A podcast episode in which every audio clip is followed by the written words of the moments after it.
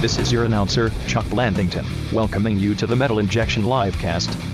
Rex Brown recently said that if a Pantera reunion were to happen, he guaranteed Zakk Wylde wouldn't be a part of it. Just like I always said if I ever hosted another boozy brunch I guarantee I won't invite Phil Anselmo. That dude hogs all the white wine. The Metal Injection Livecast starts now. All right. Well, uh, good to know. Good little factoid from Chuck Blandington. Didn't know he had barbecues, especially in the era of COVID. He ho- yeah, boozy brunches, Rob. Uh, boozy brunches. I want to say he he, a hog- barbecue. he hogs all the white wine and all the white power. That's how he gets his white power. white power. And he likes Eh. to drink mimosas. It's all about himself. on the meat. Welcome to the Metal Injection Livecast. Love is in the air. It's Valentine's season. I don't know. I, I really don't know what that means, but let's just go along with it. It's Rob here with the lovely Noah, the lovely Darren, and the extra lovely Sid. Oh, Look at that lovely Nets hat. I'll allow it. He's And- also he also has a little bit of uh, Doritos cheese around his lips. No, I thought that was a pre-show little snack. That was a little lip gloss, but I guess not. Uh, it's it's funny. Like no one else can see this, so this is probably a useless point to make. But there's a little piece of dirt on my screen, and it's giving Noah a forehead bindi. it's just right exactly. Oh, now you ruined it because you moved. No. But it's a Good job. That's it. You got it. Stay there the whole show. No, I'm gonna, I'm, I'm gonna remove it. You, you'll be single again. I just hope it's not. And uh, poop on the screen. Not poop. It's like a little speck of dirt. Well, you could you could get more than a little speck of dirt if you need it from the live cast. If you need a little more than a speck of live cast, you can get plenty of bonuses on our Patreon at patreon.com slash metal injection livecast. For five bucks a month, you get access to two extra bonus episodes a month. You get access to the video versions of our podcast, and you get access to Sid's fancy little TV talks every week. And right? uh, yeah, I'm all right. Uh, this month we had another Hall of Fame episode. We went and we recapped our love of uh, one of our favorite callers, Shlomo, and we dove deep into the IO digital cable commercial. We learned a lot. And uh, last year, last month, not last year, it was this year. Uh, last month, this year, It m- may as well have been last year. We kicked off the Hall of Fame, the meme Hall of Fame, with a retrospective on our favorite, the Iron Sheik, which I'm still laughing about. So, plenty of good stuff. Get in there, hang out on our Patreon. Also, there's a watch along of this guy's movie, uh, Who's this? Verotika Danzig. We'll talk about Danzig a little more in just a little bit, but we have a special guest who uh, I'd like to actually bring on right about now. Uh, let's get him in the, the room here. And his name is Josh Barnett. Returning and- champion. Yeah. Yes, a former Yeah. guest. Hello, Josh. Are you there? Yeah, one sec. Awesome. Well, while he sets up, I do want to uh, hey. mention that Josh Josh Barnett's Bloodsport 4 is this coming weekend this Saturday, February mm-hmm. 13th, and Bloodsport 5 is the following Saturday, February 20th. You can watch it at bloodsport.watch. Some of the matches include Chris Dickinson versus Jeff Cobb, Davey Boy Smith Jr. versus Calvin Tankman, Simon Grimm versus Tom Lawlor, among others. I'm a big fan of Bloodsport. And uh, I was at the original Josh Barnett Bloodsport where you, Josh, faced Minoru Suzuki. And uh, what was it like getting slapped around by uh, the legendary Minoru Suzuki and slapping him back? Uh, not actually anything new because we used to tour together in New Japan Pro Wrestling. And when he would be on tours with me, we would train together all the time.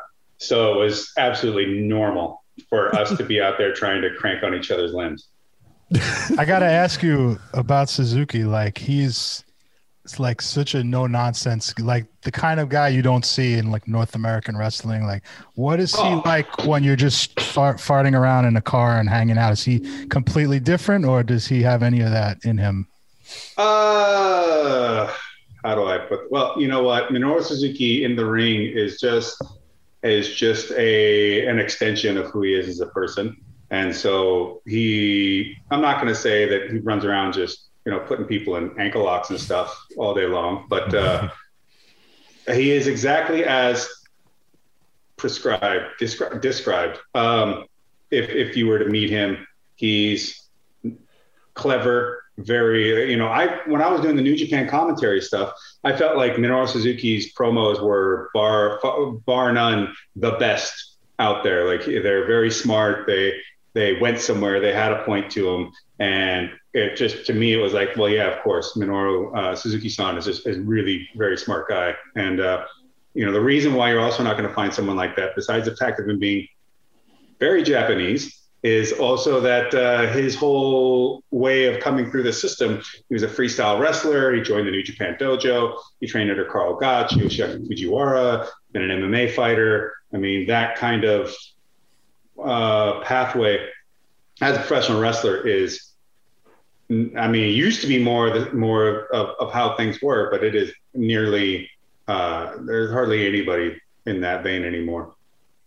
So we're talking about Bloodsport. I want to take a step back and, and mention to people who don't know the concept of Bloodsport is somewhere between a pro wrestling event and an M- MMA event. It's it's in a wrestling ring without wrestling ropes. So It's true. There's no there's no high spots. It's all about grappling and and and strikes. Is that, would that be an accurate uh, description of? Well, I mean, you never know when somebody will get launched on their head or get cracked with a flying knee. Or, I mean, it's not about necessarily whether something is a high spot or not, but basically, it is the the essence of what professional wrestling is. It's combat. It's people trying to overcome their opponent and and deal with adversity and fight for who it is that they are and when you know what it is that they're out there representing. And so there's no need for us to have a bunch of scripted promos. There's no need to have a bunch of ridiculous uh, uh, skits and uh, nonsense uh, stuff and gimmicks and whatever. And you know, five minute long walks to the ring with with a bunch of fireworks and standing on the second rope. And there's no need for any of that. The point is, get to the ring and let it all hang out there. Let everybody see exactly what it is by just letting watching the fight itself. It definitely was one of the most unique uh, wrestling events that I've I'd ever been to. Like, I can't really compare it to any other uh, wrestling show. It, it was almost like a, a like a like a cockfight in a way, but or it felt like what it felt like a Well, scene. you know, I didn't a- even have a zipper on my. event is this? Yeah, exactly. But you know, it wasn't much of a cockfight because uh, I didn't even have a zipper on my tights. I, there's no way I could have won if I, you know, if you're, you know, Not having them around your, cockfight. yeah, putting them around your knees is not really a, a, a successful way to to put your uh, your appendage into action. But but I'll say that we lucked out quite a bit with that venue uh, in how the structure of it and the lighting setup. And I mean it really just gave us a really beautiful space for what we were doing that night. And you know that's just sort of serendipitous in that aspect. Uh, I can watch and look at picture I can watch video from it and look at pictures from it and be like man that's a hot bitch right there. Holy shit did we do a good ass job with this one we really looked out? And um, it's you know, going to Atlantic City, we didn't have the same capability with the way the lighting was structured, and and Indianapolis, it was in just like this.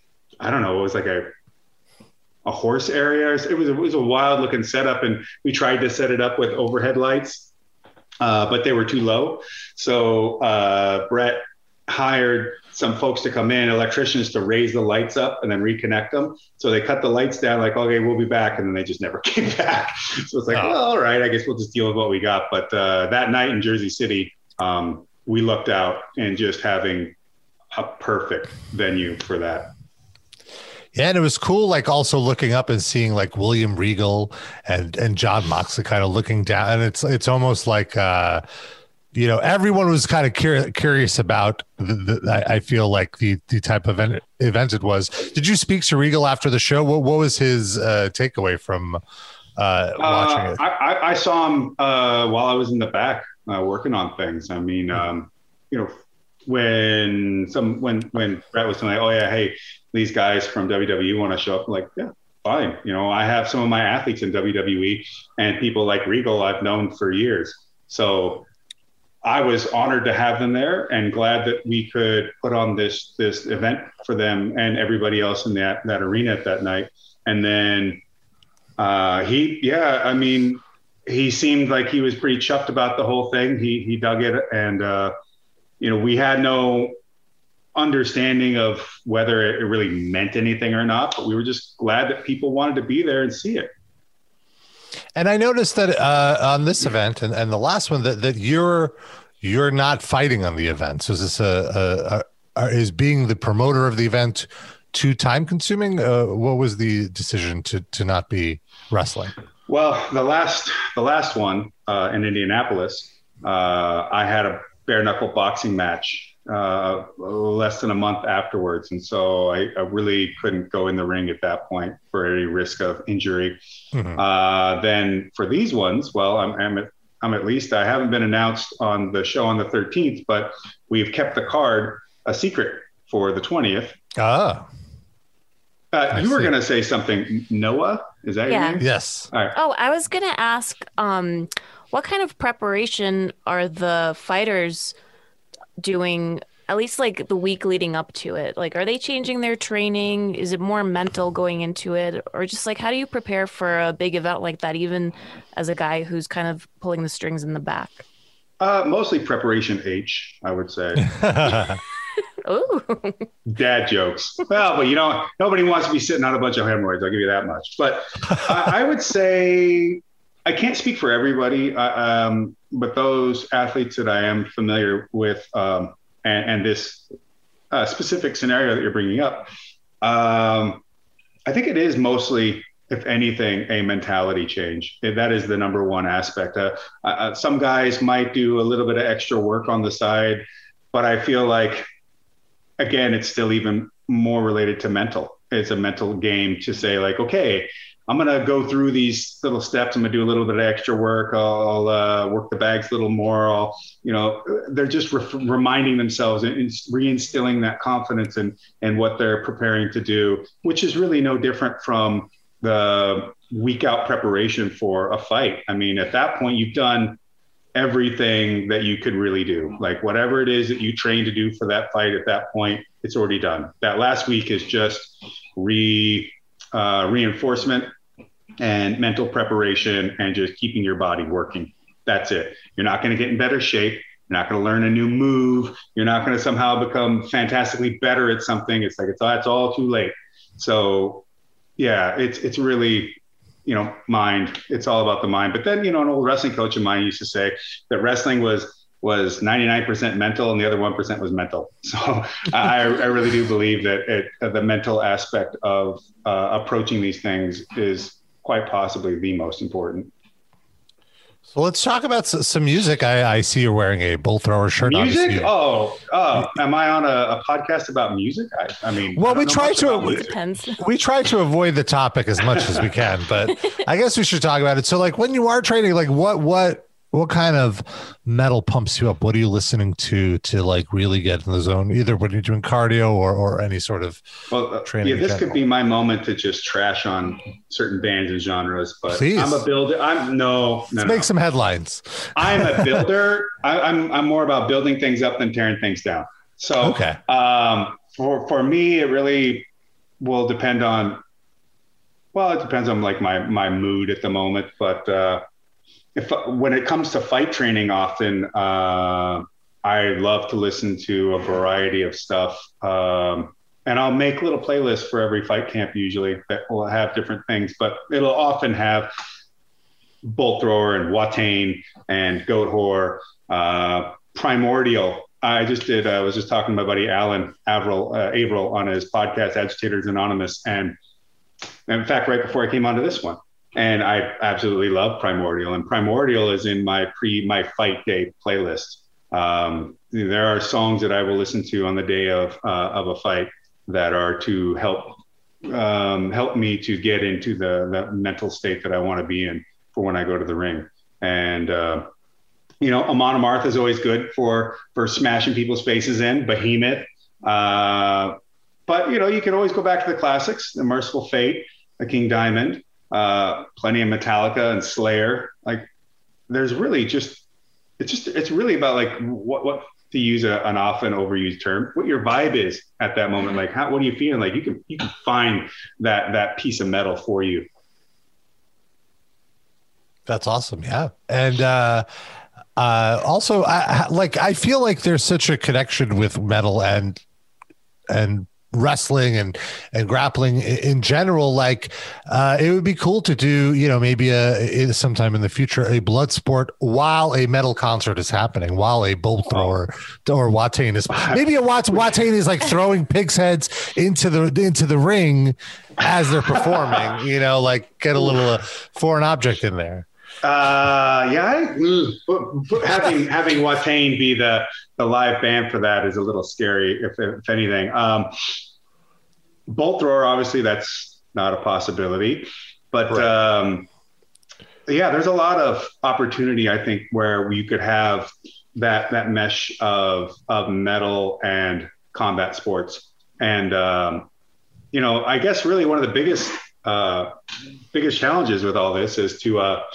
you know, there's a lot of metal, so to speak, but it's trying to get people in these things to listen to good metal. because yeah. even when I was in the UFC, uh, so I fought for them. I left, fought in Pride, fought in Strikeforce, and all these other places. And then it was came back to the UFC, and they go, okay, well, what's your walkout music? Go, okay, well, I'm coming out of the Fourth Crusade by Bolt Thrower.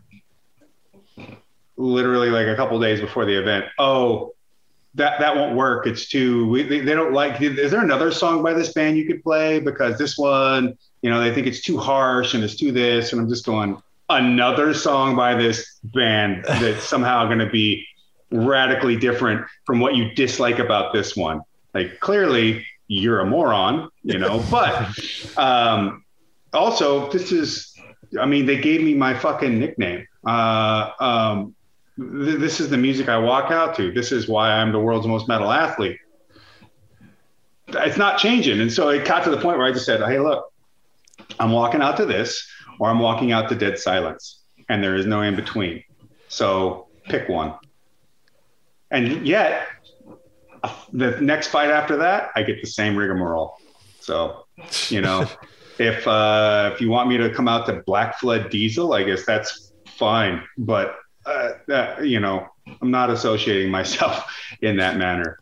I do notice that, like with with these uh, our, um, fighters, a lot of the metal is what I would like to call, and I, I don't mean this as a pejorative. More but entry level. Say it anyways. Entry, entry, entry level metal. No, it's like oh. entry level. It's like uh, entry level metal or bro metal too. Yeah, uh, and, and it's like you know how did you when did you dive in? Like what made you dig deeper and, and like like seek out like you know the stuff that you wouldn't necessarily see just on mtv like you have to really search for it. Well i'm a curious person by nature so i'm, I'm always that that guy that wants to go to the weird little uh, cobweb covered corner of some store and like dive into the weird stuff and find what's what's been uh, neglected or forgotten about. I mean that's just kind of how i am. I mean i'm I am the the the thing that they have these aspects on Wikipedia called portals, where you can enter into a, a portal about a specific subject. The, how I found out about this was one time being somewhere and, and going. I'm, I'm, a, I'm a huge nerd.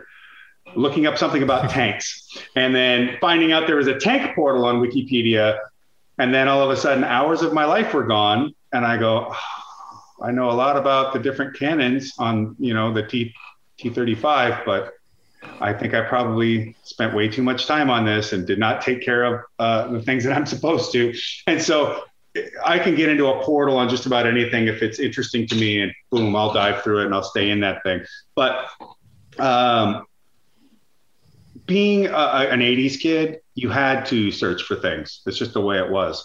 And being a kid that played Dungeons and Dragons and uh, was into comic books and what have you. I mean, some of these things sort of rolled into each other, but also it was a heyday for metal on a broader scale. And so I uh, seeing this kid that I grew up with, who was older than me, with an Iron Maiden Killers album shirt, and being like, "What the fuck is that?" I don't know what that is, but that looks like the coolest thing I've ever seen. Or like him handing down to me his uh, Damage Incorporated, his his Killing is my business, uh, or it was the the what is it? Uh, Honesty is my only excuse shirt, that Metallica one with the skull with the cross with like the the clubs going through the broken skull for that um, that Master of Puppets tour. Um, yeah, having a real one of those as a kid until you I outgrew it and it turned to dust. But um, these things were uh, backed with all the fantasy elements of of comic books and Dungeons and Dragons and all this kind of stuff. It all sort of melded into it. Plus, I just feel like part of my my nature. So first time I saw a Bolt Thrower album cover, I was like, "That's Warhammer 40k." I don't know what this is, but it can't suck. So it's Warhammer. Like I, I'm gonna buy it you know, and then hearing this different, you know, hearing death metal and being like, whoa, okay, this thing is heavier than anything I've ever heard before. Incredible. Or even even with MTV, the first time I ever saw the video for um, Dead, Dead Embryonic Cells, like, what's this?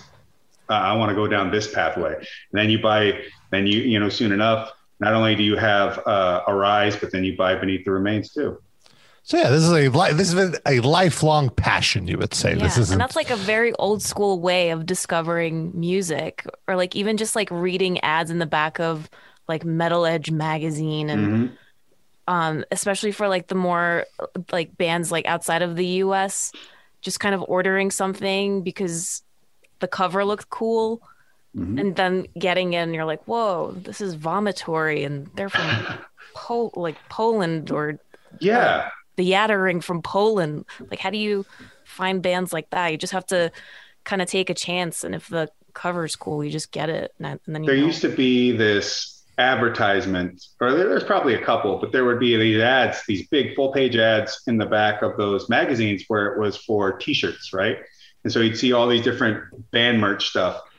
I had no idea who Venom was before I knew what their shirts looked like. You know what I mean? And so then it's like, oh, that's that thing that I've seen in the back of the magazine, or oh, you know, I don't know what this is, but that looks cool as shit. So I'm gonna track it down and see if I find I can find someone who has it, so then I could listen to it and figure out what it is.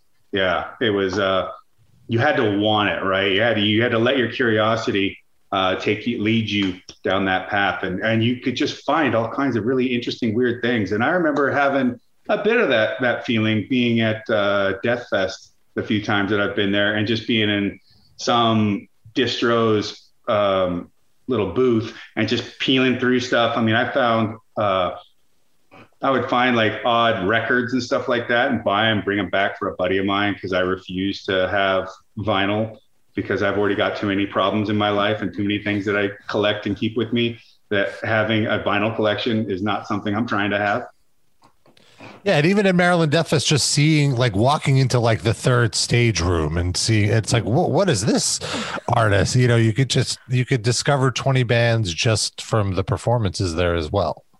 Yeah, that's how I became uh, familiar with Kill the Client when when they were still around, and then you know, uh, getting getting introduced to all kinds of other new bands. Now, let me ask. So, with with the metal, we were talking about bringing together the metal world and the wrestling world.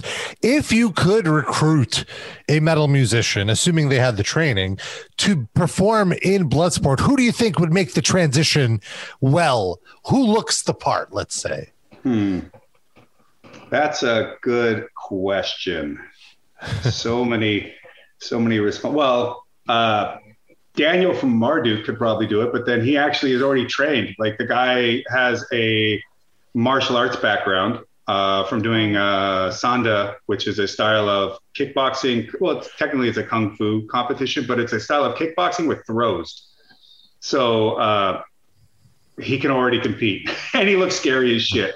So I mean, I mean, I suppose that uh, Johan Hegg from Amon Amarth, a big Viking. Uh, of course, Absolutely. now it's just me picking two Swedes. So that seems like I, I Uh, should probably go outside of that. I feel like you and Johan could make like a Crowbar. sweet, sweet tag team. Sorry, what did you say, Noah? Matt from Crowbar. He trains jujitsu. Ah, see, there you go. Champ Morgan from uh, Kill the Client. He trains jujitsu and catch wrestling and sambo sometimes. Uh, Matt Heafy from uh, from Trivium is a jujitsu. Oh, okay. So let's. How about Kerry King? Now, see, now we're not picking anybody that trains jujitsu or anything like that, but he definitely Just on he's- look he- alone. yes, exactly. Yeah, and it just he could cut the promo, and then that's it. He, he's scaring Corpse away the competition. Oh yeah, corpse grinder. Oh, absolutely. Yeah, you the unchokable. That would be like thing. Like you couldn't, couldn't choke him. You could Oh, you could suplex him or pile drive him, but it never affects him. You have to go after something else. Uh, And Travis, Travis Ryan, Travis Ryan would have to be a manager though.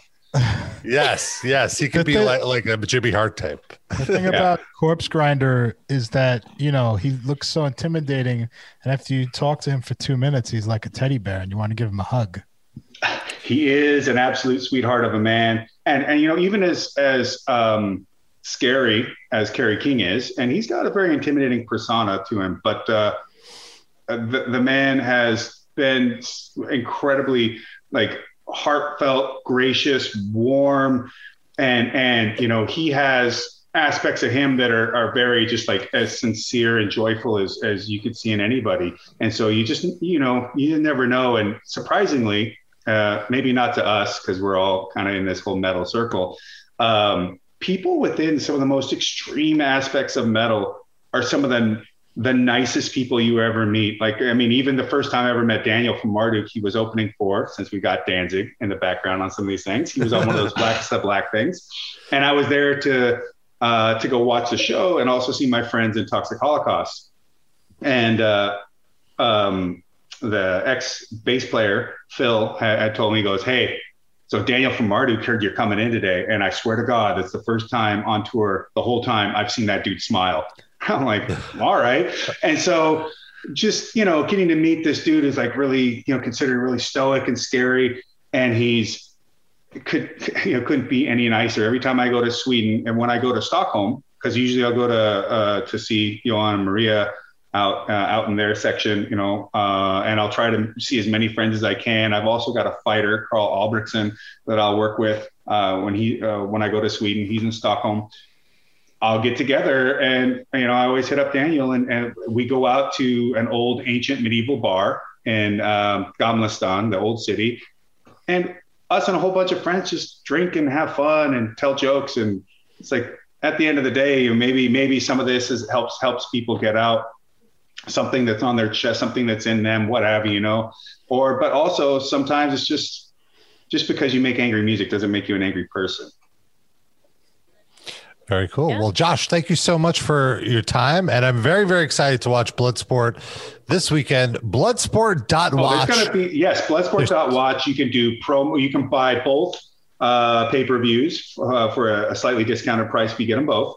Um, there was also VIP packages for merch as well that is exclusive to those pre orders. And also, as this is a metal podcast, there is yes. plenty of metal to be heard. There's going to be a metal soundtrack to the Bloodsport. So it's not just not just not just punches and kicks, but also heavy metal. I support Wait, that exactly. Wholeheartedly. get a little like uh, preview of who's going to be featured on that? Well, uh, oh, uh, band wise, Yeah. uh, well, I mean, you you, you are going to see, uh, you're going to hear some Behemoth at the very least. Oh, very nice. May- Maybe you might hear some Pig Destroyer. You know, we're not we're not screwing around here.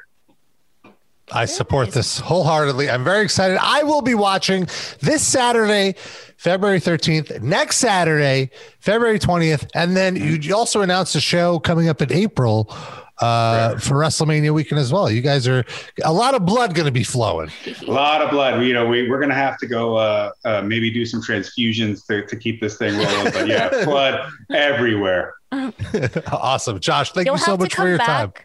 And, and you'll have to come back. We'll tell you all about the tank museum in Israel, which we've discussed extensively on this podcast since you're into tanks. Ooh, I would love to go to a tank museum anywhere. I go to military museums when I travel through Europe too. Uh, I hit them all up. Uh, it's it's always an interesting look of, of uh, how war and everything and everybody's perspective about how they started, where they happened, what happened in these areas. It's it's really down and, and interesting. And plus, an Israeli tank museum. Well, the last largest, one of the last largest modern tank uh, um, uh, conflicts was uh, Golan Heights. hmm Yeah, with the last really big modern tank conflict being uh, the Iraqi War, the first one, but the Desert Storm. But yeah, before that, Golan Heights in the 70s. Pretty wild Oh. stuff. Well, that, that's going to be to for our, for our tank Sorry, podcast. sorry, Rob. Hold on a second. I just went to the Titan Missile Museum in Arizona. Have wild. you been there? I have not. Oh, it's pretty neat. You get to like go inside of the like their like office or whatever, and and I got to like turn the key. Oh wow, That's that's kind of uh, that's kind of morbid and fun in its own way. Uh, yeah, the Titan, Titan Two, I believe both of them are also somewhat related to our our own just space programs in general. Yeah, it's very interesting stuff to learn. Next time. Yeah. Next time. well, well, thank you so much, Josh. Uh, and, and I really look forward to this weekend. Have a great one. Same. Thanks. All right. That was the War Master. That was cool. I wish I Yeah, could that like hang great. out with him.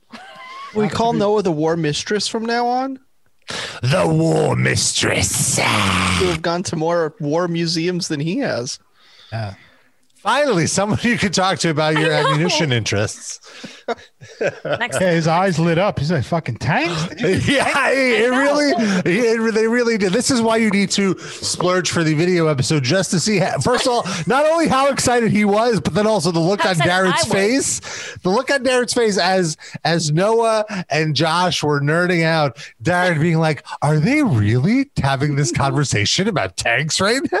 I don't think I would characterize it like that. I would just surprised at how how Well, he reacted. It was amazing.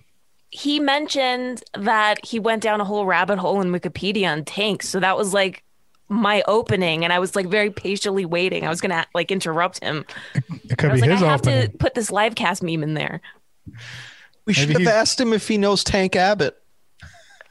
it's probably like his favorite old fighter.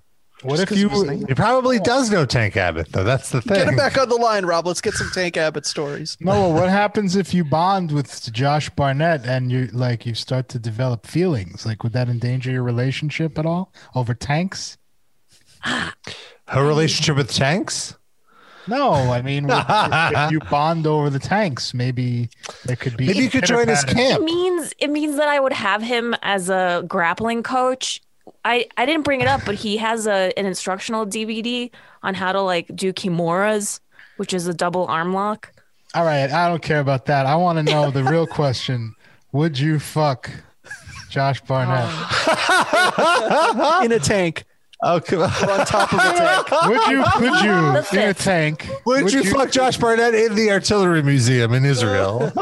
Oh, oh, really? Would you fuck Josh Barnett? I mean, that beard only is very only lush. Get him back on on one the of those tanks uh, f- from the Golan Heights that he was talking about. If you would fuck Josh Barnett, give us a call 213 Wide Nut. That's 213 Where's my phone? Hold on. 213 943 3688. That's the phone number. Uh, so I'm I before we get to, I, I really want to talk about this uh Danzig released the trailer uh for his new horror film, but really quickly I want to mention the Super Bowl. Oh, Oh, I And, didn't uh, watch anything, but okay. Uh, I didn't watch the super. I didn't watch the the football portion. I watched the halftime show. I enjoyed it. I'm a fan of the Weeknd. I think he did a, a good job. Uh, it was a fun performance. It was better than like some recent ones that were not good. Better or worse than Gaga? Better for me, at least. Mm, no, I, I like First. I like Lady Gaga. I don't More- think. Uh, I mean, are you done with your preface there, or did you want to say something? Sure, no, go ahead. We could. I- I think, like, I'm not a, neither a fan nor against the Weeknd. Like, I think he's perfectly I'm a fan. fine, but I just don't like. I don't think um like anything was added to the songs. I think he just kind of did like the dad dance in place, and he's just very catchy, and they're good songs. But like, I don't see like there wasn't much show to it for me. I I, that, I I agree that like the spectacle, excuse me, the spectacle was lacking a little bit uh, in terms of, but eh, but then as I say that in general, just the whole concept of a Super Bowl with people in attendance just really just made me not uh, uncomfortable, but it just it it hurt my head. It hurt my head how they're standing there saying we want to thank our frontline workers for all your hard work, and then they're they're contributing to these frontline workers headaches in They're two keeping weeks. them employed. They're job creators, Rob. Come on. Yeah. We want to give uh, thanks to our to our uh, frontline workers, and now here's some Florida natives to cough on them for three hours. That's right. But the the real highlight for me though was before the game even started, uh, and that was we had a tailgate party on TikTok. This is where all the kids watch their tailgate parties, and it was with Miley Cyrus. She was doing a performance. I'm not sure. Have we talked about how like Miley Cyrus has been pivoting to rock lately? yeah, she like covered Metallica, or she's doing Metallica. She's cover- doing a Metallica covers album. It hasn't come out yet. Yeah. And she put out a rock album. Well, it's like really a pop, like a rock influenced pop album. I wouldn't say it's a rock album, but there are definitely rock songs on it. There's She covered pop Hall and Oates. How do you feel about that, Darren? Um, I'm a huge Hall and Oates fan, and I haven't heard it yet. And this is the first I've heard of that. What so. song? I, I didn't hear I didn't hear that she covered Hall and Oates. What are the She songs? covered she- Maneater. I would say, Oh. well, uh, that might not be up her alley. I don't know. I'll have to hear it. I think, but she, but like, I would rather see her cover Hall and Oates than Metallica. I feel like that's a better. Well, when I was see when she said she's doing a Metallica covers album, you know, it's just she's not covering fucking Sanitarium. You know, she's covering Nothing Else Matters. She's gonna cover like until it's maybe she'll do one, probably, but like it's all the like the quote unquote softer song. You know, like the ballady one. That's my issue with it is that she can't. I listen. I'd rather. She has a great give- voice. I don't think. give a shit about her doing Metallica songs, but my point is like I if that's going to happen, I'd rather see her do Sanitarium because that's interesting. Like what Yeah. what what pop star, what like everyone covered Enter Sandman already. Like what's the point? You know what I mean? Metallica is basically I agree. I am I am reserving criticism until I actually see like maybe she'll do something cool with it. Uh, so she did a, a concert and Billy Idol joined her. And last week we were talking about Mike Myers' uh, face not not moving. And uh, Billy Idol's face. eh, Well, here's just a screenshot, and we'll play a little a little They bit of it. Twins. And uh but the real star of the show for me was Steve Stevens, Billy Idol's guitarist, and, and not just but like he's played guitar for many rock musicians. He's worked with Ozzy. He just looks so amazing. And, and we'll get to we'll get to a little more of Steve Stevens here. But and she also performed with Joan Jett.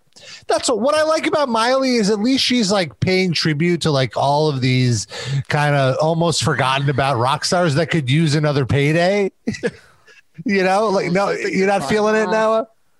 Well, well, here I don't want to play the actual audio because I don't want us to get the the copyright thing, but I do, I do want to just like watching them like like how do Oh. like this is so weird like she's Oh, grinding brother. against Billy Idol who is She, but basically let's let's be fair. Wait. She's grinding next to him. I she's clearly not actually grinding on him. Thank God. She can't. no well, wait hold on Oh, she was. See, okay okay it's an illusion you're right it's like a side hug. I think what she's she's worried that he'll uh, collapse into dust. Probably. She doesn't want to break his thigh His bone. forehead is not moving. He's expressing as much emotion as he possibly can. You could see his Yeah. one of these these crow crow's feet going, but the forehead not moving. hey, little sister, what have you done? You've broken my leg. Yeah, by the, by on me. humping three feet away from me, you broke my leg. My brittle osteoporosis infested leg. I guess Also, my cons- sorry, go ahead, no. I guess my concern is, is that he's like in the you know age group that's like at risk, and she's. Right, he's in the high risk group. him. You're right. Yeah, I have she's no problem with them all over me. performing on stage like that because it's outdoors and all, but just like stay away from him, dude. His face has as much range of motion as the current Lemmy right now Yeah. has. Okay, so Billy Idol is 65, so he's just eligible for the vaccine. Did he get it? Do we think he got it? We don't. I hope so. But look at Steve Stevens. Look at him, man. Look at that He is shirt, just- Rob. That- I Next want- time I the am Will a- Gods happens, you have to wear that. I am Describe him for the listeners. Okay, so Steve Stevens looks like basically uh, the type of woman you would see in Bensonhurst uh, coming out of church in her finest. So he has like He what's looks the like Big Ange. Yeah? So he has He's like four feet big, tall. big, big hair, metal hair, like poison, like uh, Nikki Sixx hair. Uh, he's got the aviators. What's the quality of shirt? What's the the like? It's not. Modern It's day like silk. Elvis. It's like a Silk. very It's like a silk. garish tuxedo Yeah. jacket. And his shirt is is like oh, there's like two buttons buttoned on his button down shirt. You know I just want to say like? When you when you hit 60, button the buttons, please. Like That's really if you not- Had to, if you had to like take a cartoon toucan and turn it into a human, that's what he would look like. I got another one. Also, this struck me as I was watching this. Do you know how Steven Van Zandt was like Mm-hmm. a rocker that went into uh, acting on as a mobster on The Sopranos? This is like the Bizarro version where like a Yes. Sopranos member went and did. One hundred percent yes. Yes, hundred percent yes. yes, absolutely. Uh, no, so the, here's a part at the very end here. They stage let's go, let's run up to Steve Stevens, and it's no. the most awkward thing ever. First of all, I've what's really interesting here is you could really tell how nervous Billy Idol is because this is like the largest fucking performance he's done in like 10 years or 15 years or whatever. And he's like, I better not fuck this up. And so this is the very end here. Let- Let's see, let's see. It's let me scan ahead. This is So- where like he he he went to the Botox doctor. He said, "Give me the Dennis Miller. I want the oh, permanent Dennis Miller super smug snark face." Hey, babe. Hey, here it comes, babe. So now they're gonna at the very end they're gonna run over to Steve Stevens, oh. and Billy Idol is gonna feel so left out. It's gonna be incredible. Here it comes. Here it comes. Let's turn over. Let's turn over. Hey, And I then want to Billy- introduce you to my friend Steve.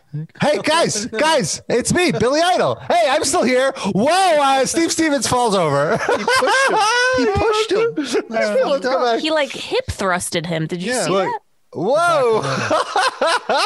All right. Let's look up Steve Stevens because this man, not enough people talk about what a fashion icon Steve Oh, for fuck's sake. this fucking You- guy. You see, you see all these links, and they're all like it's Google, so they're all splayed out across the page, and you see the decline of this man's physical well-being. Just So from- here he is in his prime. That's Oh. him. I think he looks better now. think so. I don't know. Ah. He's sort of he's gone from Sandra Bernhard to Joe Pesci. That's like sort of his timeline. I don't know. If th- that's this up is- or down. well, This is like I, I I don't even I can't even he has a leopard print guitar, a, a leather jacket, no shirt. Amazing. Like look at these these this guy is living his best life. Yeah. and I don't think we said it before. He is from Brooklyn. Yes. He doesn't just look like he's from Brooklyn. He is from. He Which fully part? embodies it. Which part? Do you know? I could not find that. I'm gonna guess Bay Ridge. It's got to be yeah, Bay Ridge, Bensonhurst. I, I heard Marine he Park. did a, a commercial where he expressed a lot of concerns about uh, Max Rose. Uh, going, and also like his wife, like if you what you imagine his wife would look like is exactly what his wife looks Say like. double date with Danzig. Oh yeah, this is. Oh my gosh, you they're like twins, doppelgangers. First of all, like this, we're looking at a photo of, of Steve Stevens and his wife, and Steve Stevens is wearing a blouse that I'm sure he borrowed from his wife. Oh, like, yeah. Uh, he he is very fashionable. Rob, clothing doesn't have owners; it only has wearers. you're right. There's no Wow, borrowing. He's wearing, it looks like he's wearing more foundation in this photo than she is. It's neck and neck though. Bless, look at this. I love these fucking shirts. Like, where does he get these shirts? Steve Stevens, if you're out there, come on the live cast. We need to talk. No, you have to for sure book him. Come on, he's available. Find We'd out love who it. his publicist is. We'd ask him if he prefers L and B or Di Fara. yeah, He he looks a little, and I honestly I was about to say this about Billy Idol, but it applies to him too. He looks a little bit like Joe Franklin. I want to say, like the old version of him. Yeah, they right there. Come on, my my friends. Uh, Strites his matzahs presents uh, Miley Cyrus. My friends. I just want to fold him up and put him in my pocket, so in that way he is like Joe Franklin. I want to carry him around with me. Bless his heart. Yes. I mean, he It wrote looks like some. he's Uh, been with his wife for a long time. They must have a good relationship. I mean, when, when you get when you find a piece like this, you don't let it go. Which one are you talking about? She Both looks of like them. One of, she looks like one of the contestants from Rock of Love. Do you guys remember that show? With Bret Brett Michaels. Michaels. do we know her name? Brett Josie Stevens, it's right here. Oh, Josie Stevens. Let's. There's an interview with them. Oh, let's, no. let's, let's, Blair showing. with Eric Blair. Eric Blair Who's that? is like I, he. Eric Blair is what Ken Pierce wishes he was. He's like a a moderately successful West Coast uh journalist. Like a DIY guy. Yeah, like a DIY, but like yeah, like he's actually gotten good interview. You know, like Yeah. people have written about his interview. Support of Inside View. An Fuck is that? Louder, please. Billy Morrison and Joey Feldman to benefit the Rock Against MS Foundation guess- with iconic songwriter. So this is where he gets his coverage. He goes to these LA fundraisers. You helped start Rock Against MS for Nancy B. Sale. Well, Tell this guy is 100% a narc. Um, Come on, he looks like a fucking science teacher in a leather jacket. What is this? he looks like Hank Azaria playing Eric Blair. Well, actually, she she had you know she was my publicist, and and she's our more than that. That's how it starts. you know, our friend, our family friend, kind of. And um, when she first told us, you know, that she was. I can, his his voice is everything I wanted it to, to be. I, I think I have that cardigan that he's wearing. and like I'm just scanning through the video here, and his wife Josie is between the two of them, and it doesn't look like she says a word, just Oh, based well, on the. bass well, that's on the more whole the way, interviewer. Which I didn't realize Yeah. was That's bass what he married her Did, for. you, did he do any fretless? Because you know he's really good at fretless. He did some fretless, and and just Noah, how are you at I fretless? was unaware that he was a bass player. You know, I knew She he doesn't was- fret about actually- Well, I saw him sing for Yes. Good dad joke. saying you didn't just play leads. I mean, Give it you to Josh gave, there was a song with Give what? All right. The dad joke. Oh no.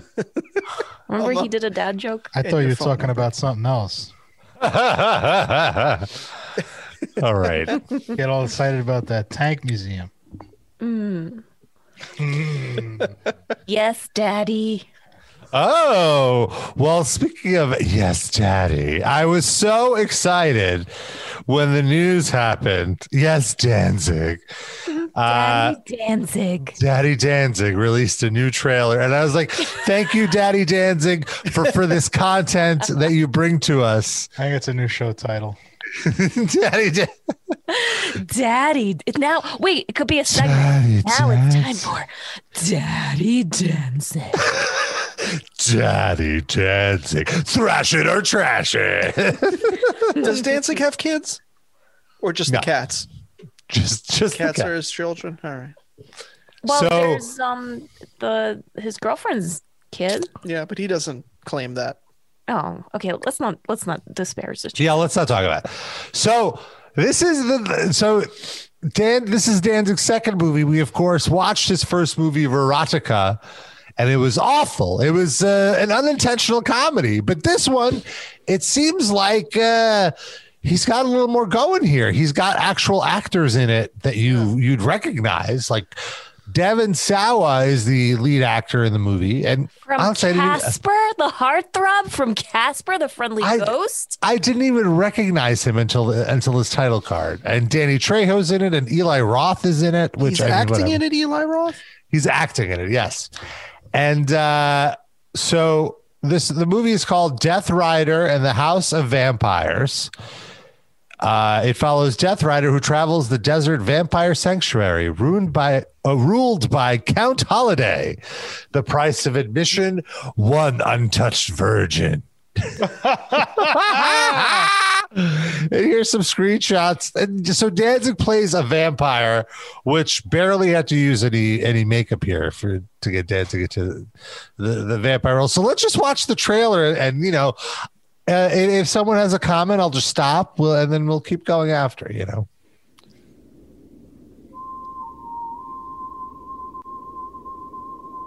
Womp, womp, womp. So it's it's just a cowboy, and and he has like a. It looks like he has a, a, a very attractive woman as a As, as a hostage and they're entering some desert area.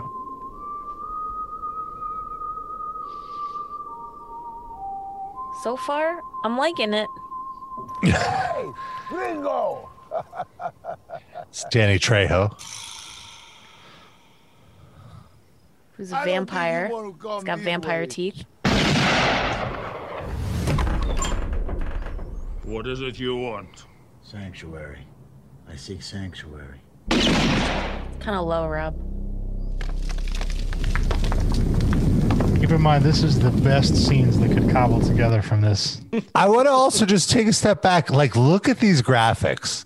This is intro to After Effects. Like, Talking about, I. You know what? I think look at this transition. Sorry, go ahead, Noah. so. If you recall, I think it was last week. I said that I was getting into westerns. I watched The Good, the Bad, and the Ugly. Mhm. I think Danzig was must have been listening because this totally. He's You know. catering to you.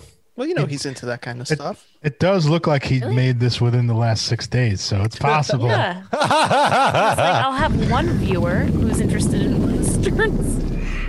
There is a reason so many seek the comfort of sanctuary. Need to mix this better. Oh, it's a vampire western. Noah, did you also Yeah. say you were a big fan of uh, uh, Party City costumes on the last show? I don't Yeah, look at these fucking this these special effects, the quote unquote special effects. Is that Julian Sands? Look at that blood. So bad. This looks like uh, the metal injection Halloween specials we did back in like 2001. it really does. Those are better. You ever see what happens when you pour liquid silver down a bloodsucker's throat? Uh, Look at those graphics. the silver down the throat. It looks so bad. You pour liquid silver down a bloodsucker's throat? Isn't silver for uh, werewolves? I thought.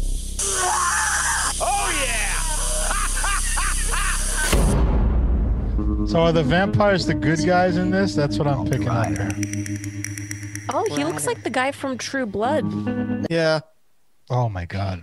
You're right, Alexander Skarsgård. Yeah. Is it him? Name's Death Ride. He's not No, in. He couldn't like be uh, this, right? the- No, that's Devon Sawa, by the way, no, Darren. I know it is, but the guy who was Billy, who was um, uh, Sookie's vampire boyfriend. Oh, that guy? You think he Yeah. looks like? I th- I'd think more of these. The guy Rob Stephen. Moyer. Yes. Rob with Hmm. all the True Blood facts. Look at that. Just I googled actors' it. Names. I googled it. I didn't see your fingers moving. I saw them moving somewhere else. Wow. Oh my God! First dancing appearance as a vampire. That was Danzig. Rider. That's it. Name's Death Rider. There he is, and with Bob Odenkirk right behind him. Wait, what? No, that's not really Bob, but look, it kind of looks like it. Name's Death Rider. Can we describe what Danzig looks like for people listening to this? Danzig looks like a bad Elvis impersonator So with Danzig. vampire teeth, He's got the Bret Michaels And cowboy hat. cowboy hat,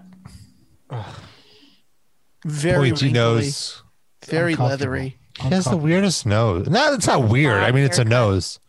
It's pretty weird. You were It's right. all just time. pulled tight. Yeah, it's very, it's very taut. Yeah. He's got his coffee stained teeth. He's just a taut individual. Rider is mine. If I There's his girlfriend. Is that Danzig's girlfriend? No. Uh, It is. That's her. Yeah, no, that's her. Ashley Wisdom. Yeah. Remember no, they met at in the last movie. yeah, they met on the that's- set of the first movie. Yes, he and used to she's- rep presents for me. catch you looking at him for over a second, I will have you stepped out, son. time out. Time out. Time out. They're not fighting over Danzig, are they? No, they're fighting over Death Rider. Okay, just checking. Wait, who's Uh, that? Death Rider's the lead Sawa? character, Devon Sawa. Yeah, I, I was about to cancel this movie if they, he wrote a movie where these two women just fight over him. Oh, Daddy Danzig. Mine. if I even catch you looking at him. Rob's gonna come in like the Big Show and choke slam both of them. Johnny Danzig is mine. also, just this shot is so bad. I want to put it. mine. So look. If I even catch So the implication, the implication here is she's choking him. So this the point of view is supposed to be from the woman being choked, but she's looking away, like she's looking the other way. Like Yeah. she's looking she should the it's so weird, like it doesn't match the perspective they're trying to create. I'm gonna choke the shit out of you, but there's a, like a little fly on the wall. there. I'm just gonna look at that for a second. and this is in the fucking trailer. Like I should like one of the thing like if you didn't watch our Verotika watch along, one recurring theme, and especially in the second half of the movie, is just we couldn't stop pointing out terrible production mistakes and and like amateur like filmmaking 101 errors. They and try so to it's break down a door with like a, a flexible battering ram that barely even budges when they hit the door. so it's nice to see that he's carried that th- through to his second film. Son. This green screening. It's so. This is uh, like that's Devon Sawa. This is the moment where I thought that. I wish to know why he has come to Sanctuary. This one. Julian gonna- Sands? Like, he's so big that he can't do this. I mean, What else was he long, in? Long time. where do I Boxing know? Helena. Yeah, he's been in like. I mean, he hasn't been in anything noteworthy probably in 20, 25 years. Actually, boxing Helena is the last thing I can think of that he was in. Was he in Harry Potter movies? He seems like he would have been in a Harry Potter movie. I don't know. He was, he was a thing in the 90s. Careful coming up on someone like that, doll. Why? What you all got in mind? Oh, Want a drink, kid? No. Oh my god! Ba- wait, his name is Bad Bathory? Yes. Want a drink, kid? That's like Look the vampire the- version of Baba Booey. Look at how bad that blood fountain is coming out of the the woman he's sucked the blood out of. Want a drink, Look kid? So bad. I got me some business I got to take care of right about now. Oh, that's who I thought was uh, Bob Odenkirk. Victor, Demat. Julia. What you doing at Sanctuary? I'm sort of surprised that Danzig didn't just play himself. Like Glenn Danzig as Glenn Danzig. Like playing in the back of the bar. Yeah, he's just been Also, you around know- forever. He's Yeah. a real vampire. Danny Trejo's in one scene total. Oh, well. And here they give away the whole movie. Uh, Foolish rider. I'd say he was as good as dead.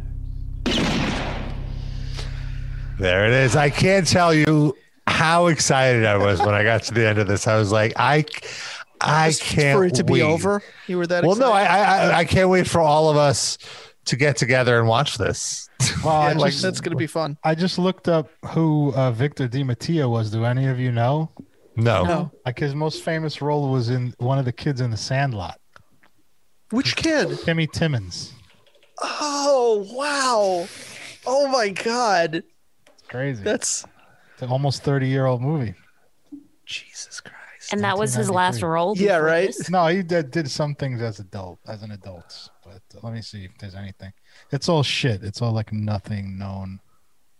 Uh, oh, there's all, one other thing as an adult. Oh, in a Yeah, Dead Kennedys t shirt in that picture. Look at that. Yeah. See, this explains why people will work with Danzig. It's not because, like, oh, the script is great. It's just, oh, you're Danzig. Uh, it'd be cool to tell my friends I spent a week hanging out with Danzig on a movie set. So, I'll So- do it for that. I'm glad you mentioned that because in this article that I wrote uh, talking about the trailer, there's some quotes from Devon Sawa. And uh, Well, he's let- already like- done this before. He was in the movie about the germs where he played the lead singer, and then they actually toured with him on lead vocals. So he clearly is willing to just do movies to hang out with his musical heroes. Well, uh, keep that in mind, Sid, because listen, listen to the words that he's saying here. So, uh, in a recent interview with Rue Morgue, Sawa explained how he agreed to the part because he wanted to work with Danzig.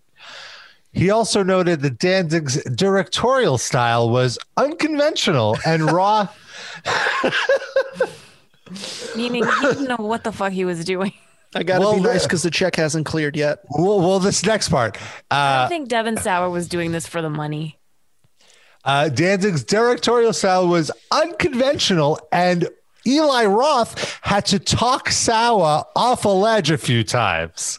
Of what? Just not doing the movie? No, like a literal ledge. Couldn't believe he Danzig did chased him. He was suicidal over his career choice. Mm. It was like a like a Romeo and Juliet balcony scene, except it was on. A hey, get off that ledge! Mm. Juliet had eyeballs on her nipples. yeah. Sawa is quoted as saying, Listen, Eli Roth ca- came on and he kind of talked me off the ledge a couple of times because it's like doing a movie for the biggest punk rocker in the history of punk rock. Mm. He's he's Glenn Not literally Danzig. the biggest. The tiniest, biggest. He means. he's the Glenn Da- punk rocker. he's Glenn Danzig, and things aren't normal sometimes. in I guess a good way. They were unconventional, that's for sure. But look, we'll see. Everyone had a great time. It was just very unconventional. Wow. It's a, it's a really try to cover it up. it's really a great sign for the movie when the lead actor is quoted as saying, "But look, we'll see." it might come out, it might not. Wow. And so what, what you don't know, Sid, is that uh, Danzig is actually six two, and when he was in the Misfits, he thought it would not be punk to be so tall and and tower over everybody, so he stood in a trench. He's very self-effacing. Yes, it's true. He has no ego. It's great. When Sawa was asked if he had seen Verotika, he responded, quote, I hadn't seen it. I didn't even know about it. I did this movie in Winnipeg and it was one of the greatest experiences I've had in a long time. Was this movie in Winnipeg? I'm saying, oh my God, I smoked with artists and everybody was there to work. And then I get the script for the Glenn Danzig project, and I thought, what is Glenn this shit? Dan- and I thought, Glenn Danzig doing a movie? This is going to be amazing. It'll be all music and this and that. And it's a movie about vampires, but it's a spaghetti western. And maybe it's just I worked on SLC Punk and Idle Hands, and I thought this might just be fucking awesome. Narrator, so- it wasn't awesome. and so I just signed on, and a couple of weeks into it, I heard about Verotika, and I hadn't seen it, but still, uh, I hadn't seen it still, but it is what it is. Oh my god. I love his honesty. Wow. Uh, Like that's great. Danzig does not love his honesty. I will say one thing: like whenever you read these like press clipping or interviews or whatever, it's usually like, "Oh, you know, Glenn Danzig is amazing to work with. It's so fun, So and creative. it's so creative." You would, you would, of course, you expect with all these great albums, and they just tongue his asshole for like a half an Yeah. hour, and now it's like, nah, all right, it's a movie, I guess. Yeah. Technically, See, it is what it is. Yeah. Okay, so he- Sawa's cool. There's a there's a little more to, there's a little more to this quote, uh, but the nice thing is that he had a great cast this this time and a, and a lot more budget. So we'll see. Oh I my thi- god. not his fucking I- shithead wife that was in the last one. Oh wait, she's in it too. Fuck. All right, never mind the cast. I take that. He concludes, I think I'll see Verotika after I see Death Rider. I don't want to lose sleep at night for the next 60 days. Oh, sure. wow. Uh, So, so when your lead actor is being quoted as saying he had to be talked off a ledge while doing this movie and It's what it and recurringly repeats the phrase, I guess we'll see. It's not looking good Rob, for we your might film. want to reach out to him to see if he wants to join us for the watch along. they should they should put that on the back of the DVD. Like the it, it is what it is. Devon Sawa. I guess we'll see. That's amazing. Usually they wait until it's come out, and then if the re- critical response is bad, they'll turn on it too. But to do it before anyone's actually seen it is like I mean, look, you've seen the trailer. You you know what the critical response like. You, you can, if you can't hide it in the trailer, is going to be returned to sender. It's like I didn't get that email. That's wow. I am very excited to see this now. Yeah. No release date yet, but I imagine it'll be around Halloween. That's uh, when Verotika came out. Do you think he put his all into it just because he's a pro, or do you think he sleepwalks through this bullshit? Uh, Danzig or Devon? Devon Sawa. Come on, Danzig doesn't know. Wait, Daddy Danzig or Daddy Devon? Daddy Devon.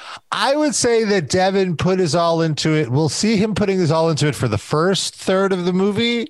And then, like, as we get further into production, he's just like, all right, let's let's get through these pages. But Hopefully, it wasn't filmed uh, sequentially, so it's not as obvious. We jump back and forth into sad Devon and like enthusiastic Devon over and over. Rob, you're Oh muted, by the way. Just so you know. I'm aware I was about to cough. I didn't want to Oh, cough on Mike, but I Mike likes it when you cough on him. Virtually coughing is fine. Yeah. Socially distant. Well, speaking of uh, uh, virtual issues, uh, last week or a week Virtual. Virtual signal. we talked about a uh, a chastity cage, a smart chastity cage that was hacked.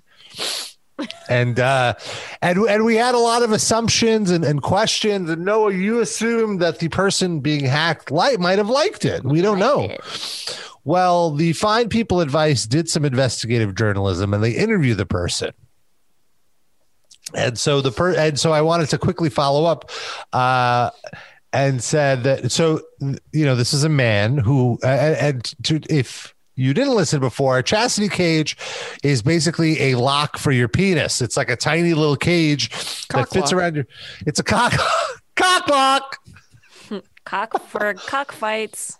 And uh basically someone has a key and you know it's a it's a whole submissive situation and so Sam Summers was sitting at home with his penis wrapped in an internet connected chastity cage when he got a weird message on the app that connects to the device. Someone told him they had taken control and they wanted around $1,000 in Bitcoin to give control back to Summers. I still Quote, can't get over that. How cheap that is. It's your cock. Like if someone actually bought into this threat, you don't think they would pay more than a thousand dollars to get their dick back? Well, maybe the hacker was being reasonable. Like, oh, you know, it's a bit like the economy right now. We have a pandemic. People probably don't have a lot of money. What's like a, hacker lot of money? gold. Well, like what's like a lot of money, but not too much where it would be an unreasonable ask and they would go to the FBI. I guess. You know, Yeah, maybe. I go for uh, ten grand. so so when when he saw this, uh, the person in the cocklock says, "Initially, I thought it was my partner doing it. It sounded silly, but I got a bit excited by it." Noah, I don't, You- I don't think it sounds silly if you're already into having your cock locked up. I mean, it seems like a reasonable extension of that fantasy, right? Well, the, the article continues. But when Summers called his partner, she told him it wasn't her, even after he told her their safe word. That's when he realized he had gotten hacked. His penis was locked in the cage and he had no way out. Oh my God. Oh shit, it's real, Summer said. I started looking at the thing. There's no manual override at all.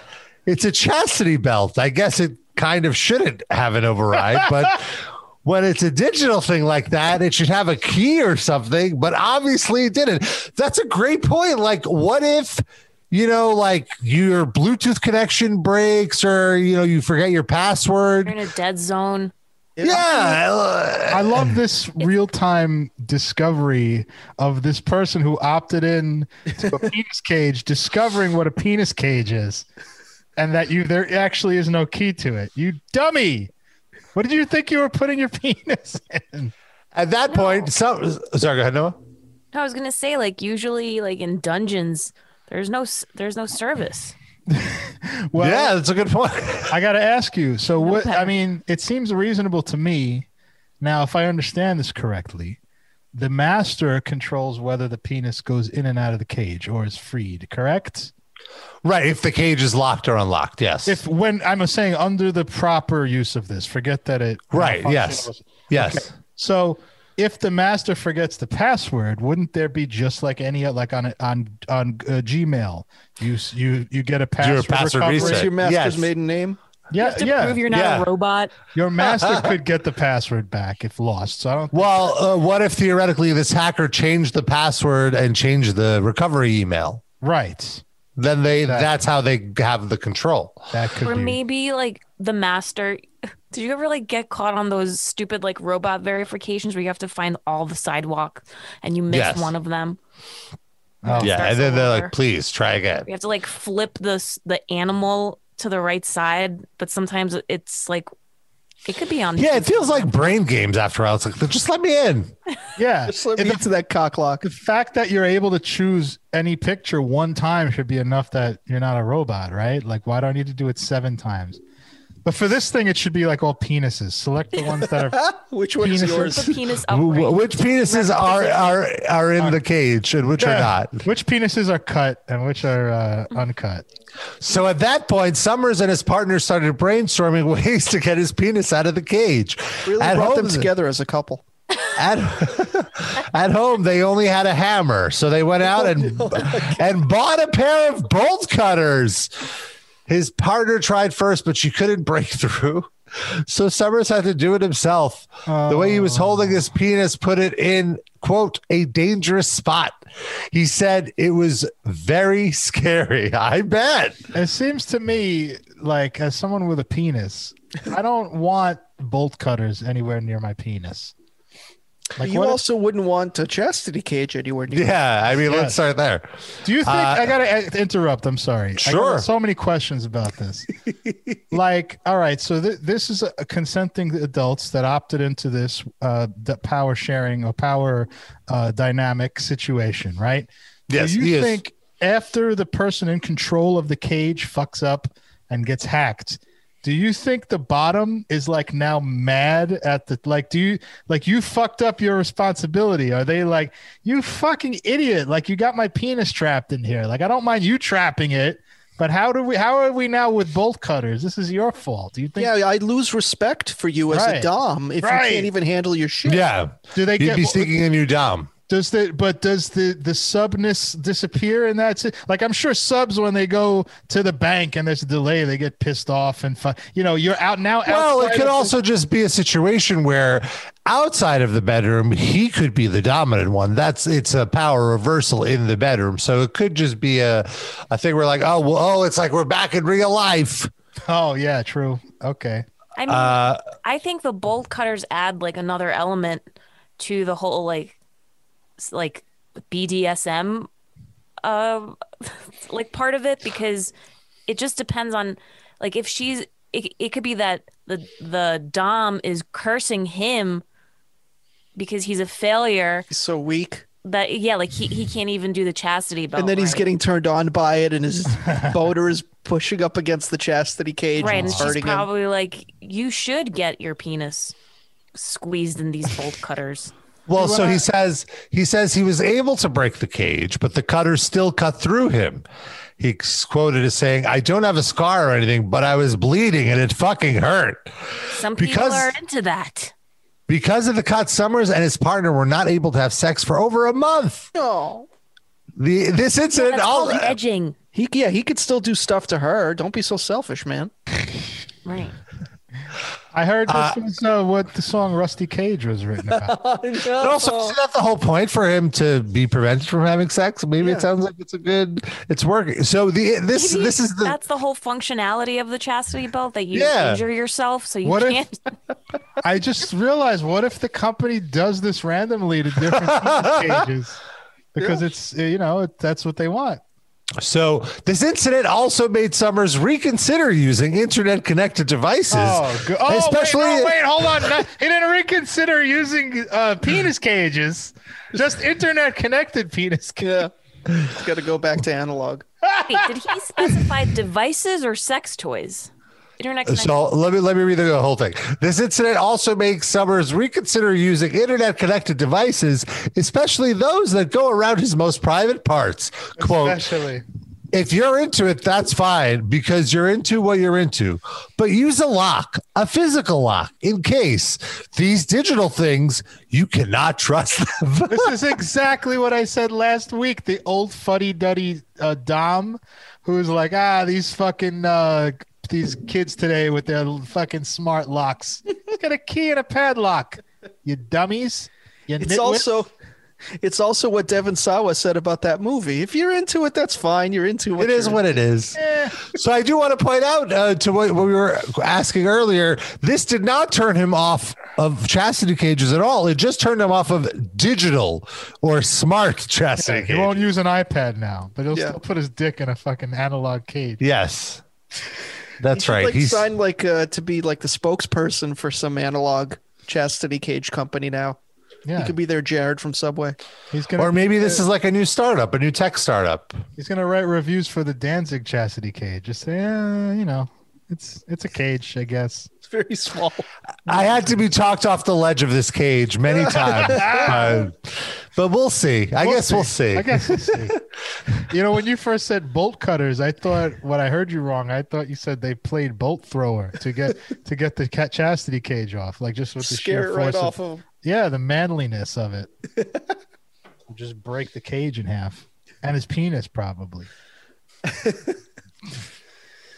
Wonderful stuff. Well, th- well, th- uh, glad to see ultimately that uh, he's safe, no scarring, and still into chastity. Bless his heart. Yes. Yeah. Well, I think Yeah. that was his uh, partner's name, Chastity. Oh, says in the article. it's possible. Well, as we wind down, Noah, did you have some news? Uh, No, you don't want to share. You want to share. I did want to tell you about um something that I did recently. Uh like a a friend a friend that I made. Um so I joined like an like a neighborhood app or whatever and someone posted that they um have a puppy, a 7-month-old uh German shepherd and husky mix and he needs help because he's like too um possessive of his owners. So um they were like, "Can I, is there anyone in the neighborhood that would like to volunteer and you know take Leo for walks or?" So I was like, "Um, me, me." I was like, "You can let him do like attack me or anything. Like I'll I'll walk up to him, I'll run, as long as you let me pet him and walk him." So it actually, uh, you know, like I met like like this very friendly couple. Uh, How friendly are they? no, like they're both. Um, so the the girl she just graduated the University of Arizona. Oh, party her- school. Huh? It's a party school. You know what It that is? means? Yeah. Oh, she's like a very nice, like low key girl. Oh. She says that she's a scribe. I don't know what that means, A writer? Is that a writer? but she works for in like medicine. Like medical transcription? Oh yeah, I guess maybe. But it's nice because I get to walk this dog now, and he pulls me around. But he's really funny. Do You have any pictures of you with the dog? Uh, no, I don't. But I have a photo of the dog. Let's see it. Really? Why not? You talk about a dog, you're not going to show us the fucking dog? What is this? Sure, I'll, I'll dog tease? But um, yeah, and then I can't. So also, um, I decided to quit Sirius. So I'm I'm no longer at Sirius. Yay. You have any prospects? You left them like a dog in the street. Oh, no. And then you actually found a dog in the street. I street. know. oh, ah, damn it. Send it to Rob and he'll share it or something. Well, you could. Well, can't you make it Yeah. your background? Oh. Oh, Darren. Darren? Darren? Okay, hold on. I can make it my background, but I can't do it as fast as you switch your. No, don't don't put Bruno on there. I was looking at, oh. so I, w- I was going down like memory lane yesterday, just like looking for old photos of Sirius, uh-huh. of, you know, just to kind of like remember everything I did there. And I have so many photos on my phone of Bruno, and I just like cried all day yesterday. I'll Did you take it. delete all of them? Huh? You deleted all the photos? No, Oh, she sent me a few, and then I cried. Oh. I know. Yeah, has another. And then I was exhausted all day today, and I was like, "Why am I so tired?" I slept like all night. I didn't really wake up, and then I realized, oh, it's probably just it's probably depression because of the photo. Like I was looking at videos and the Aw. photos of Bruno. Ugh, stupid depression. Much better. Thank you, Darren. Well, Keith Hernandez in anticipation of baseball season. I like it. oh, speaking of baseball season, we're doing a live cast fantasy baseball league again this year. If anybody wants to join, you could hmm. tweet at me or Darren. You could get a hold of us in the Discord. Any way you want to reach out to us, we will send you an invite. Let us know. That's cool. Yeah. I wish I wish. So when's baseball coming back? I, I thought it was d- delayed or something now. Tentatively April 1st, I guess. Well, mm-hmm. barring setbacks. Yeah, They're, they, I mean, you know, nothing is guaranteed in this world that we live in, but they're trying to plow forward and do it on time. Yeah. I also wanted to mention uh, we are doing the uh, head-to-head league this year, right? Yes. So that means you get to either beat my ass or Sid's ass head-to-head in a week, rather than uh, Ooh, beat his ass. Lots of potential for side bets and all sorts of Yeah. trash talk and stuff. Yeah, it'll be fun. you can put either of our penises in a cage virtually. Oh, no. yeah, we'll give you Virtually. the password. Daddy Darren and Daddy Sid. Not It's literal. Uncle Sid. Yeah, I'm the daddy. He's my brother. Oh, there's oh, oh. Oh, he's so good. He's so good. Such he looks good very friendly. Those ears. Smile. That is a very cute mix. Really sweet, but it definitely remind like training a puppy is very hard. very hard. It, it reminds you it's not all easy. It's not all rosy posy. Mm-mm. Beg your pardon? Yeah, I is mean, I even, I even remember uh, when Bruno was a puppy, he was a little rambunctious. He was very aggressive about food. Yeah, I can't remember what happened, but I remember you saying you had issues. What? I don't remember Uh, what it was though. I vividly remember feeling like shame uh personally not this is nothing with bruno but just like like really questioning my dietary uh choices because we would order You were eating uh, his dog food? no we would order from a chinese restaurant Eating that ass. and uh, I would always get the the bone the boneless ribs, and Bruno would always only come up to me. I remember at the time, I, like this is a million years ago. I I, I don't want to speak ill of Bruno. I love Bruno, uh, but I just remember like, wow, Bruno is like of all the food that he could choose. Now, certainly it could be maybe because perhaps I was more giving with with food. That's why he was coming up to me. But I just felt at the time like, wow, this is like the closest thing to dog food that I've been like. I'm just eating like like just fucking poor. I need to like reassess what I'm ordering. Bruno just didn't see you as the top. Oh, oh, he was fair. the top. He was Daddy Bruno. yeah.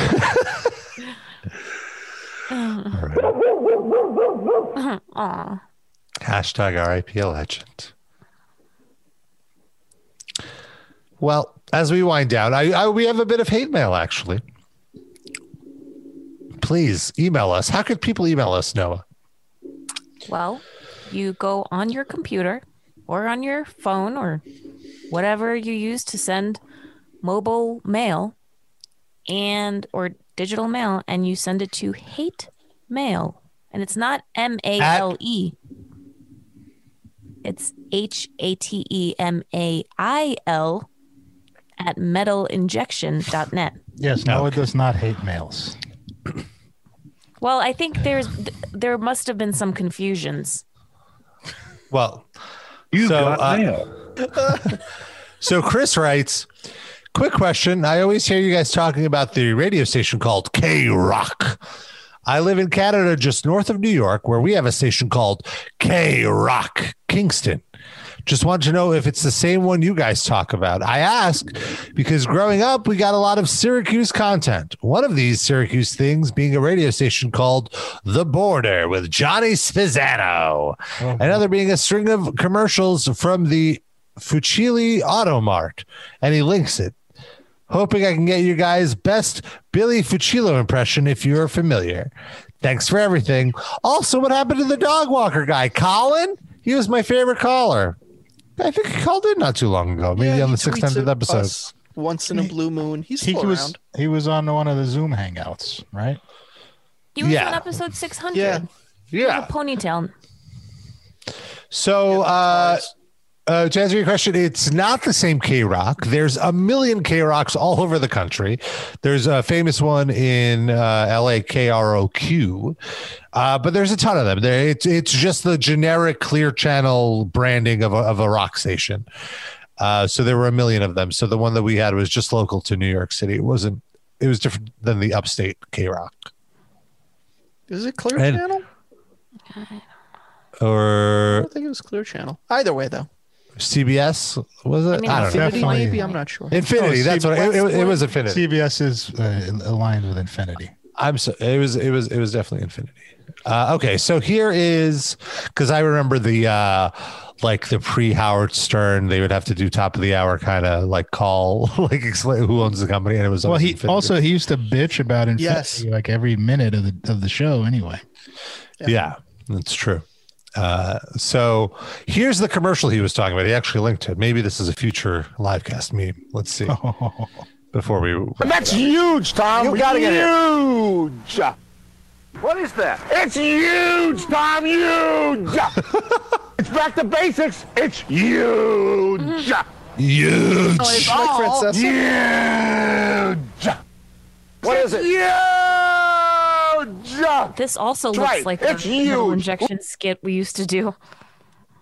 Yeah, this is like Thor Shredstein's bit. Really huge. He's good. Say this word. Huge. Huge I wish there was more like context of like setup. Yeah. It's just him saying huge over and over again.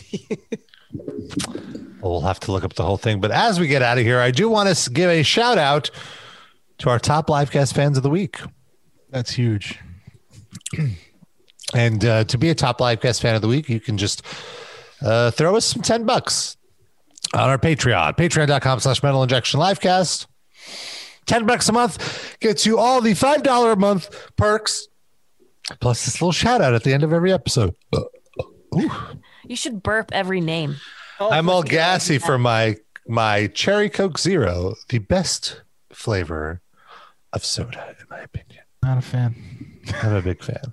I'm a big fan. Big fan. Big fan. It is what it is. We'll see. I guess. We'll see. Well, let's get through this. Uh, how, how should I do this? I can't. I Daddy can't Danzig voice. I want to give a shout out to Daddy Eric and Daddy Rabaganoush, aka Justin, and Baby Benjamin, and El Duderino, El Daddy, oh. and Daddy Dan R, El Daddy Reno. and Master Mindy Mayer's Kipper, and Cock Croc Destroyer. And Daddy Sam is really slacking and needs to catch up on the show. Yes, you do. You've been a bad boy. Naughty. So naughty, just like juicy Jander. This is disturbing. My face is turning into Billy Idol's face right now. and we have Daddy Chasseur Massachusetts. And then we have Lover LaCroix. And don't forget Gushy God Stomper, the crustacean sensation. And ooh, what's that? it's Ash Basilov. Ooh, Daddy Dallison. Help. Ravishing Robba Vampiro will tell you all you need to know with sensual shade. And Harry Hugo likes tacos. And don't forget luscious Lando tanks, perilous patches, and dirty Dickin Douglas. Who are you, Levison? Those are our top livecast fans of the week. We love you. Thank They're you for the tuning top. in. We're gonna have a so we're working on a special guest for next week. Stick around.